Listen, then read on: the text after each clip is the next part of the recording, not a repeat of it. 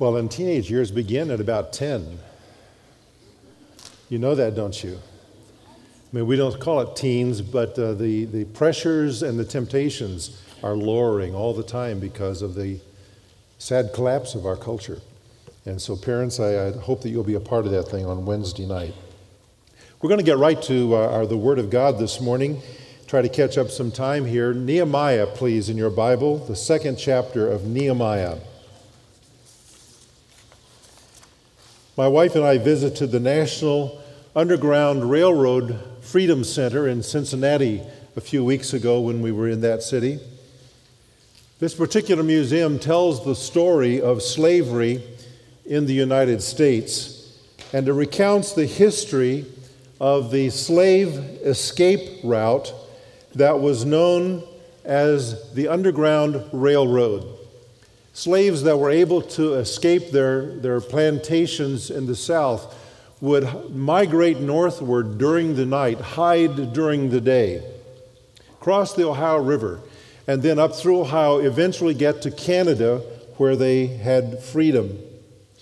Along the route of this railway, there were men and women and families who risked their lives to protect the slaves who were on this railroad. They provided safe places, not unlike people who provided safe places for the Jews in World War II in the time of Hitler.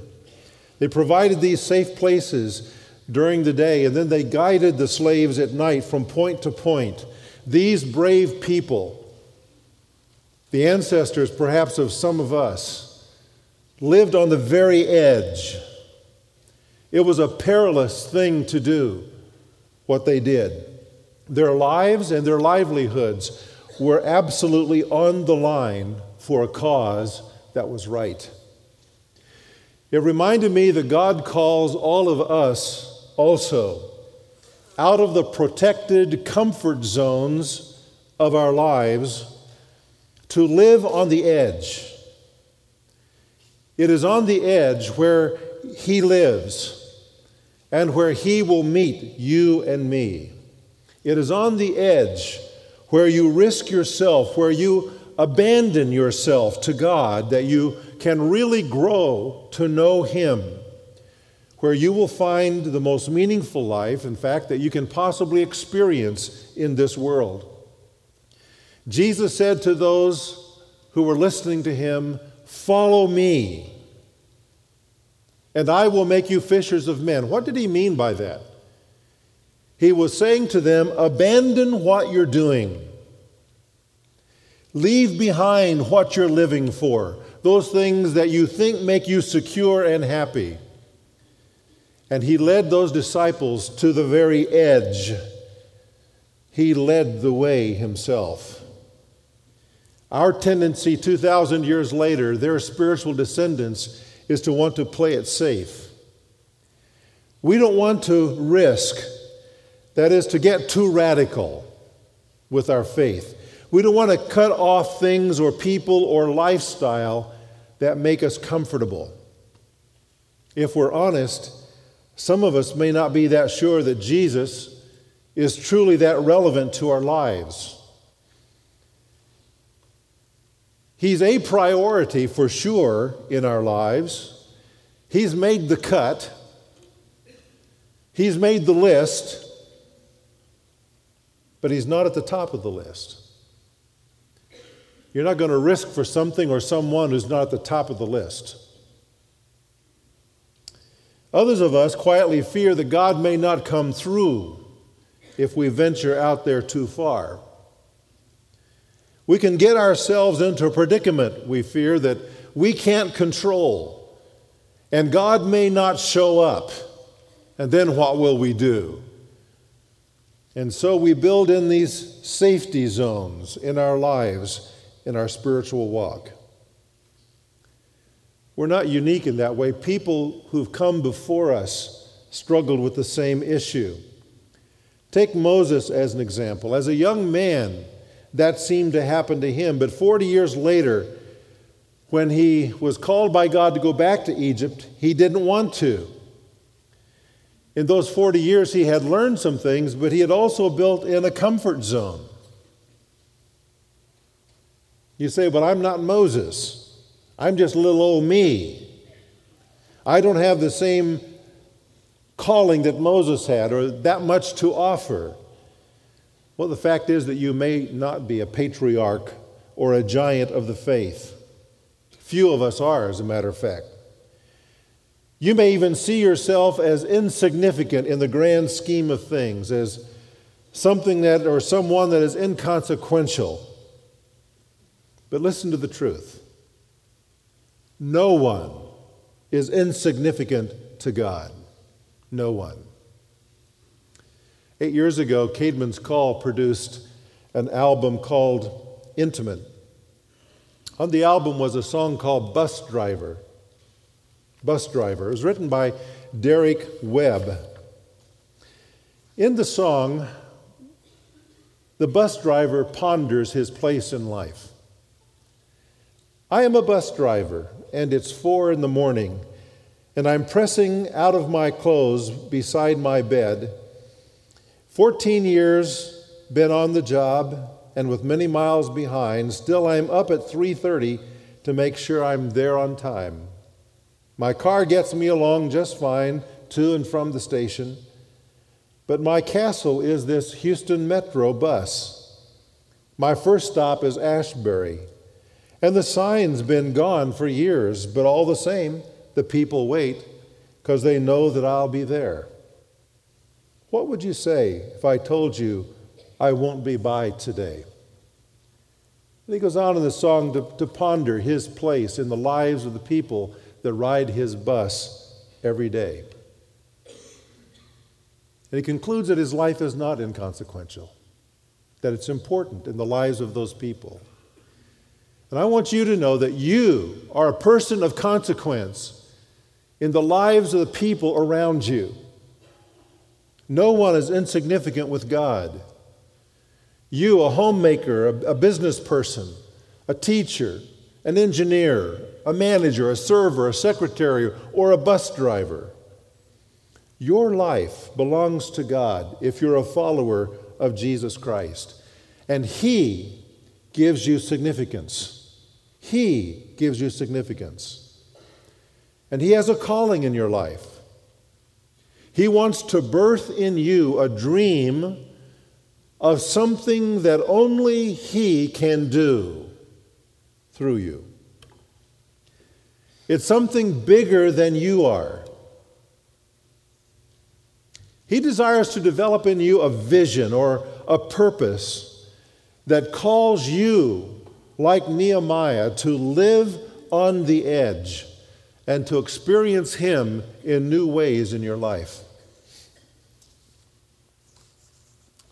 I have a young friend whose, whose name is Josh.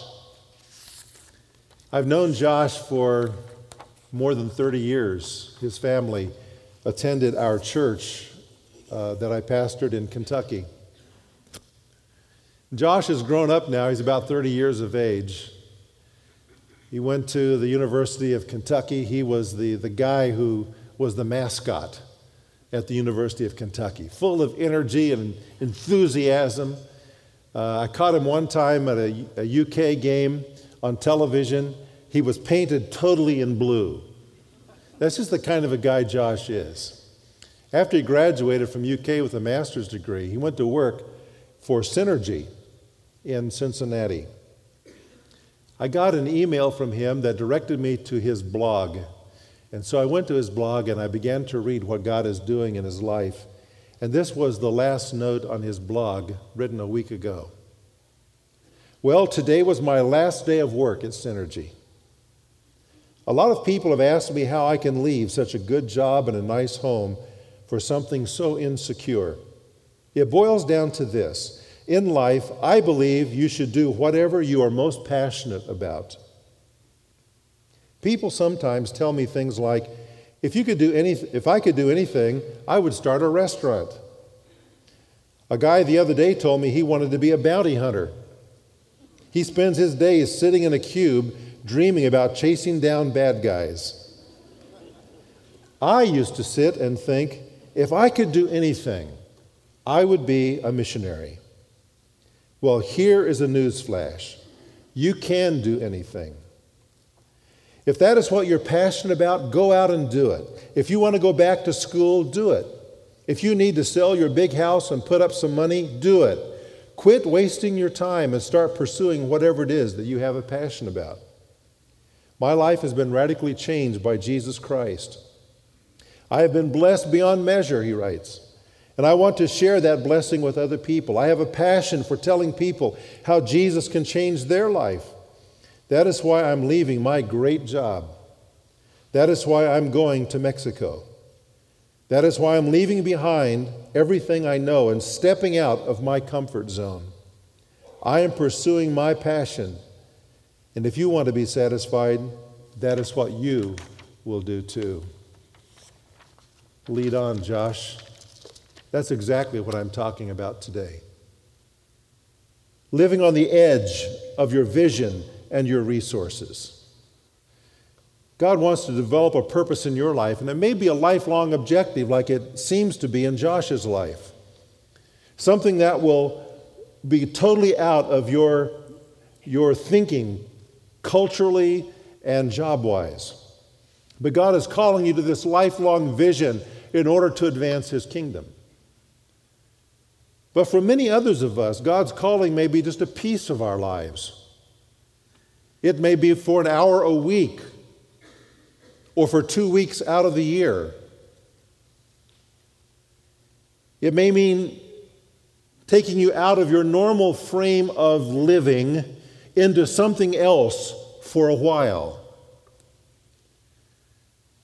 There may be somebody here this morning that, that God is laying on your heart the vision of going down south, south and helping on a work team with the, the hurricane devastated areas. If you're interested in that, by the way, City Team has a wonderful ministry going on down there. They have a, a four phase response to the, the devastation. They're going to be at it for six to 12 months. They need, they need money, they, they need bodies, volunteers, they need supplies. You can find out about it on the website that I have in my column in the worship folder today. Maybe that's what God's doing. That's not a lifelong thing, but it's a piece of your life, and it's out of your frame of reference. Perhaps God is calling you and giving you a vision to help create in this church an exciting life community. A mid sized group, and you want to be a part of a team of people who are going to develop a little church within the big church. A group of people, maybe 15 or 30 or 40 or, or 60 people as it would grow, who really care for one another and connect with one another. Maybe that's what God's calling you to do. You hadn't thought about it before, but there's this vision that God is birthing in your heart. Or maybe it's on the other end of the spectrum in a small group and, and, and you want to be a leader of a small group and find out how to do that.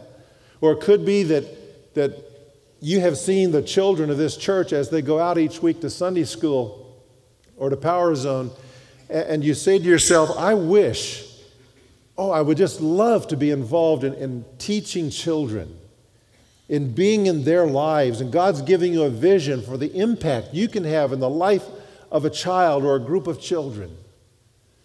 Do it. If that's God's vision in your life, it's just a piece of your life, but do it.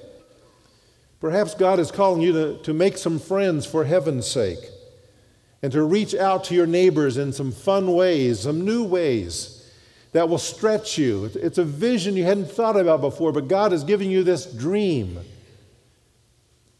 Maybe it's making room in your family for a foster child or it's adopting a child from another culture. What are you seeing? What is the vision God is giving you? What are you feeling about it? What is God saying in your heart as you connect with Him about that burden, that dream that is there? God loves to birth dreams in our hearts that are bigger than we can handle by ourselves. And it's only when we respond to those visions and step to the edge of the comfort zones of our life that we're really going to know God. Vision happens when you deliberately step out of on the edge of your life and you look out to see what God wants to show you. And you feel about that, how God feels about it. And then you ask Him what you should do. God's blessings happen on the edge.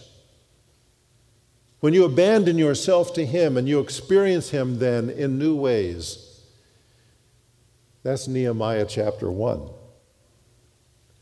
what we're going to see today in Nehemiah chapter 2 is that God calls you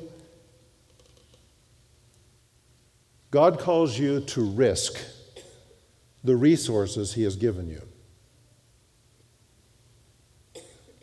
God calls you to risk the resources he has given you.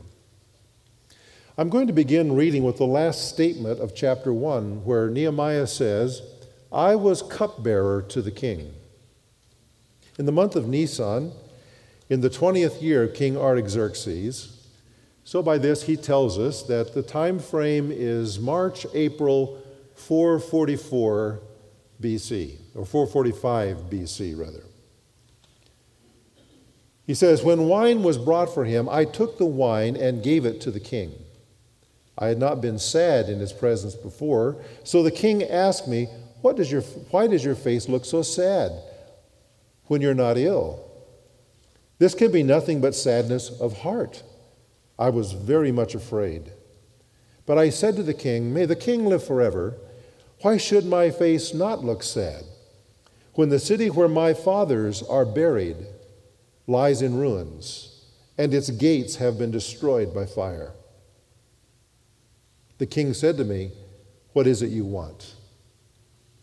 Remember, Nehemiah had received this burden from God for the city of Jerusalem. He heard about what the city was like. It was in ruins, and, and the people were in disarray and oppressed. And he wept. He felt about that like God felt about it. And he turned to God and he prayed and he connected with God. And now God is leading him to the next step of living on the edge, and that is putting his own resources at risk in this vision. There are four life changing observations that I want to make about the first nine verses of chapter 2. The first observation is this you are made by God with purpose. In other words, God has an assignment or a series of assignments in mind for your life. Everything about who you are has been fashioned by God. Your parents and heritage were fashioned by God. Your appearance and personality, your abilities and skill set, your opportunities, your experiences, all of that is fashioned by God. Now, what do we learn about Nehemiah from the text? What is the background of his life? How had God fashioned Nehemiah? Well, we learned that he was the son of Hachaliah, back in the first verse. His father's name means wait for the Lord. Nehemiah had learned that. They had given him his unusual name, the Lord comforts. It is a name that is God centered and it shows his Jewish family heritage. And it focuses him, every time he hears his name, on God. Well, that's as much as we know about Nehemiah's growing up. We don't know if Nehemiah had a wife or family. The Septuagint, which is the Greek translation of the Hebrew Old Testament, done about 250 years before Jesus, suggests that he was a eunuch. Now, that wouldn't be a lifelong goal of mine. I don't know about you. It probably wasn't his either, but that's how God fashioned his life. God allowed that perhaps to happen to, to uh, Nehemiah so that he could be in the role that he needed to be in for God's purpose. My point is, whatever he looked like, whatever his family situation may have been, Nehemiah had been fashioned for this moment, just as Esther was fashioned for the moment in the book about her. You've come to the kingdom, said her uncle, for a time such as this. Nehemiah had been prepared for this moment. Who are you? What are the circumstances of your life? What are the fingerprints of God in your life? What are the ways in which you are different, which you are unique? Because it is in those things in particular that God designs you to be you. You are intended for something bigger than yourself, for a task that is God sized. He's fashioned you for it, as He fashioned Nehemiah for this moment. Second observation is this you are resourced by God for the task. Here's a basic lesson in life that God never calls to a task without providing what is needed to accomplish it. He did with Moses. We won't take time this morning to go back and read Exodus chapters 3 and 4, where Moses is called by God and he responds, but it's a tentative response, and he feels that he doesn't have what it takes. And he tries to get away from God's purpose. And finally, God, God uh, shuts him up and he says, I've made you just the way you are. I will be with you.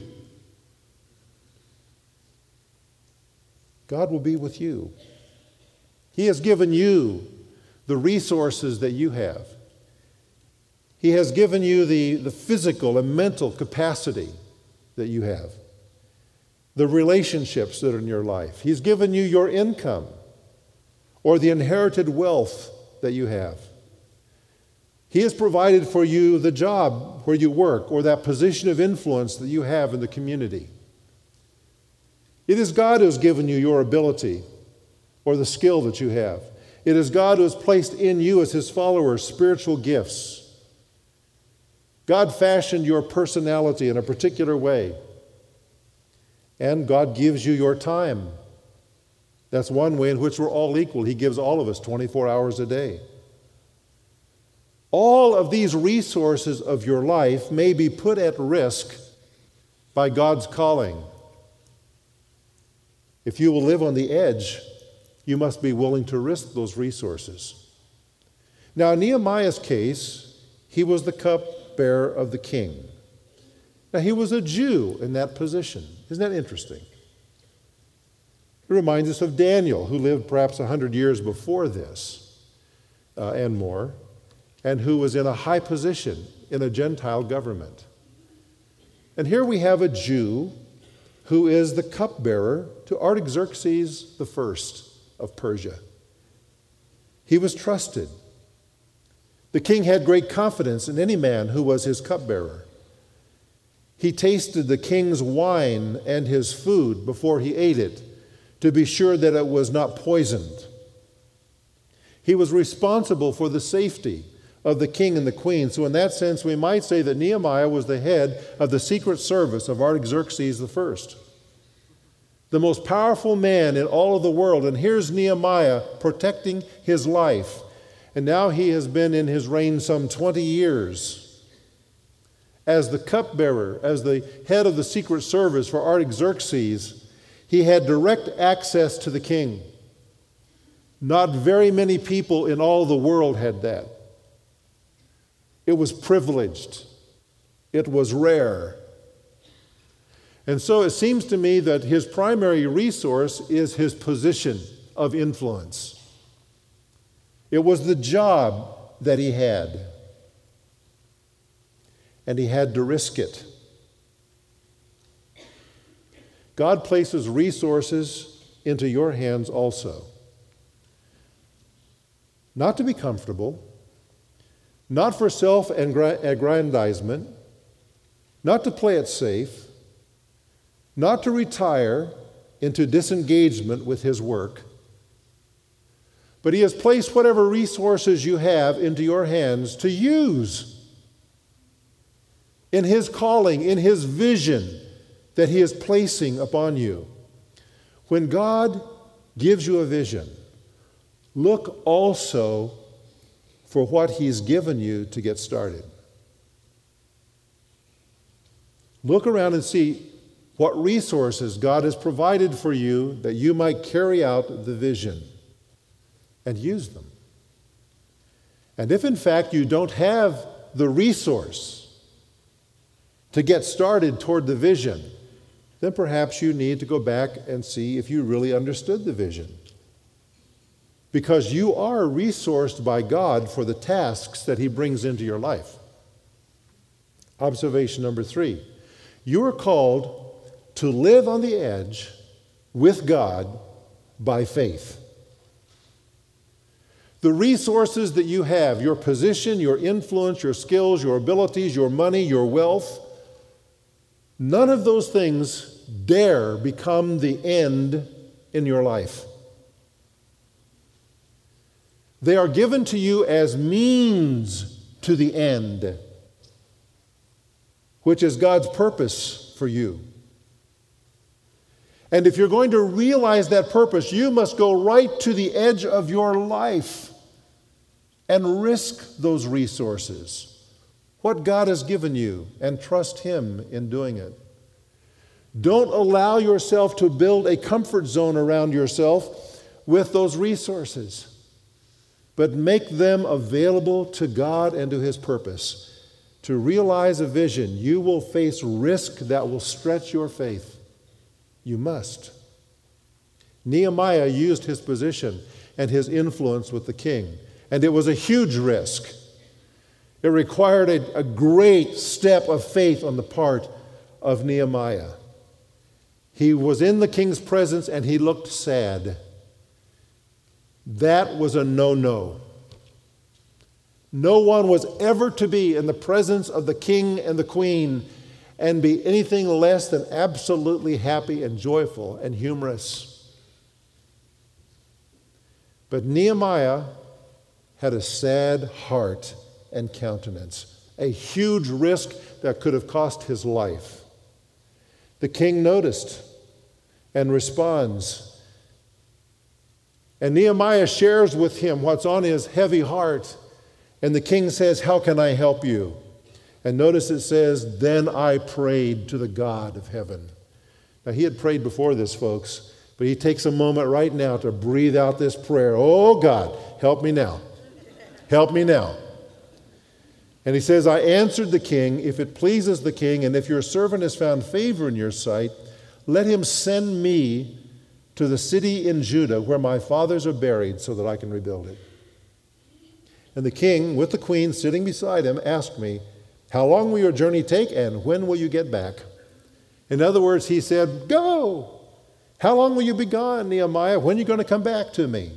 It pleased the king to send me. So I set a time. You see how he risked here? And he acknowledges that he was afraid in verse 2. I was very much afraid. Whenever you risk yourself, Whenever you move to the edge of your life, you're going to be afraid because that may be new territory for you. Some of us have never lived on the edge. Nehemiah was afraid, but he prayed. And God gave him courage. You see, courage is not the absence of fear, it's the power to overcome fear. G.K. Chesterton wrote about courage. He said, Courage is almost a contradiction in terms. It means a strong desire to live, taking the form of a readiness to die. Then he quotes Jesus He that will lose his life, the same shall save it, is not a piece of mysticism for saints and heroes. The paradox is the whole principle of courage. A soldier surrounded by enemies, if he's to cut his way out, needs to combine a strong desire for living with a strange carelessness about dying. He must not merely cling to life, for then he would be a coward and would not escape. He must not merely wait for death, for then that would be suicide and he will not escape. He must seek his life in a spirit of furious indifference to it. He must desire life like water and yet drink death like wine. Reminds me of Paul on his way to Jerusalem. He had a vision. God laid it on his heart that he needed to take relief to the, to the poor saints in Jerusalem. And he pressed to go there, and people warned him as he's traveling back there's going to be problems, Paul. You're going to get in trouble. There's going to be suffering ahead for you. And Paul said, I don't care what happens to my life. He said, The one thing I want to do is to finish the course that God has set out for me. That's the Spirit. it's not just Paul and Moses and Nehemiah, but it's you and me too who are called to live on the edge with God by faith. And finally, you are supplied by God for success. When you release to God what you have, what you have, He releases to you what you don't have. Nehemiah put it all on the line for the sake of the cause.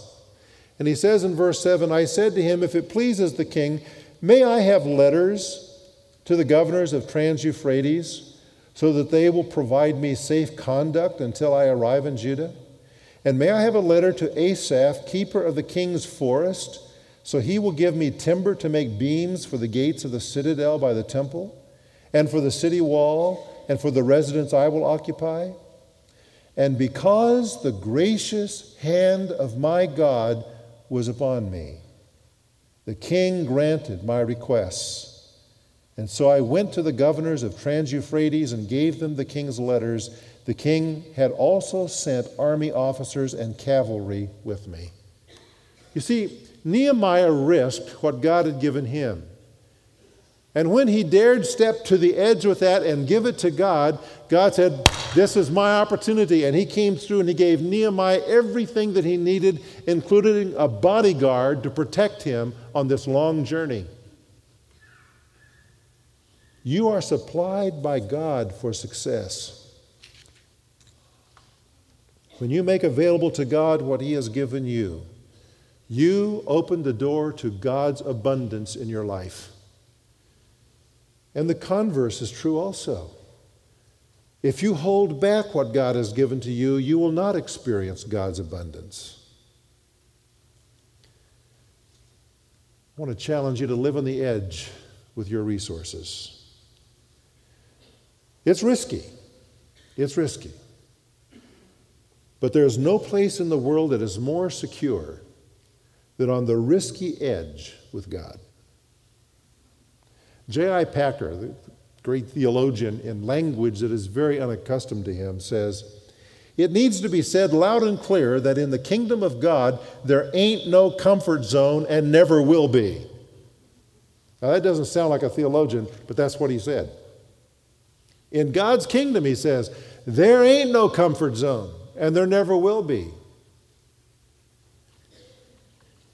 And so, if that's true, I have to ask myself as I sit in my comfort zone, how far am I from the kingdom of God?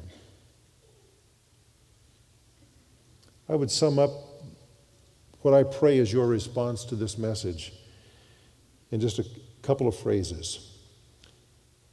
What do you do with the resources that God has placed in your power? The influence, the position, the abilities, the skill, the spiritual gift, the personality, the money, the wealth, whatever it is God has given you. What do you do with it? Answer Don't hold back. Don't hold back. Give God your best. That's it. Don't hold back on anything. Give God your best. I have before me today a letter that was written by a Southern Baptist missionary to Iraq. Karen Watson grew up in Bakersfield. She served the Lord in a number of countries. But before she left for Iraq, she wrote a, pa- a letter to her pastor and assistant pastor in her church, the Valley Baptist Church in Bakersfield. She sealed it and she said, Don't open this unless something happens to me. The letter was dated March 7th, 2003. One day, one week, and one year later, she was killed along with four other missionaries in a drive by shooting in Mosul. they opened the letter. Dear Pastor Phil and Pastor Roger, you should only be opening this letter in the event of my death. When God calls, there are no regrets. I tried to share my heart with you as much as possible, my heart for the nations. I wasn't called to a place, I was called to Him. To obey was my objective, to suffer was expected, His glory my reward. One of the most important things to remember right now is to preserve the work. I'm writing this as if I'm still working with my people group. I thank you all so much for your prayers and support. Surely your reward, is in, your reward in heaven will be great. Thank you for investing in my life and spiritual well being. Keep sending missionaries out. Keep raising up fine young pastors. In regards to any service, keep it small and simple. Yes, simply just preach the gospel. Be bold and preach the life saving, life changing, forever eternal gospel. Give glory to our Father. And then she inserted a little poem. It's entitled The Missionary Heart. It says, Care more than some think it's wise. Risk more than some think is safe. Dream more than some think is practical. Expect more than some think is possible. She continues I was called not to comfort or to success, but to obedience. There is no joy outside of knowing Jesus and serving Him. I love you too and my church family. In his care, Salam, Karen. She risked it all. And she would say to you and me today, was worth it. It was worth it. Let's pray. Father, we are so prone to build into our lives lots of space for comfort and pleasing ourselves, and for using the resources that you have put into our hands for toys and fun, and for enjoying ourselves and meeting our needs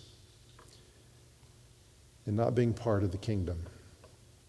I pray that as we study Nehemiah, every one of us will learn to live on the edge and will make that commitment to do so.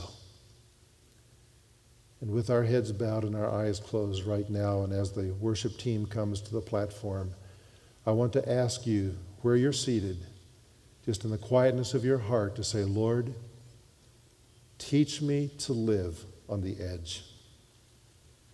Now, that may be a, great step of faith for you because you don't even know yet what that might mean. Or maybe God has already begun a burden in your heart and a, a, vision is about to be birthed through your tears and your prayers. I don't know where you are in that process of vision, but this I know that you will never experience God as He wants you to experience Him until you step onto the edge of your life with the resources that He's put into your hand. Don't hold back. Give God your best. Amen.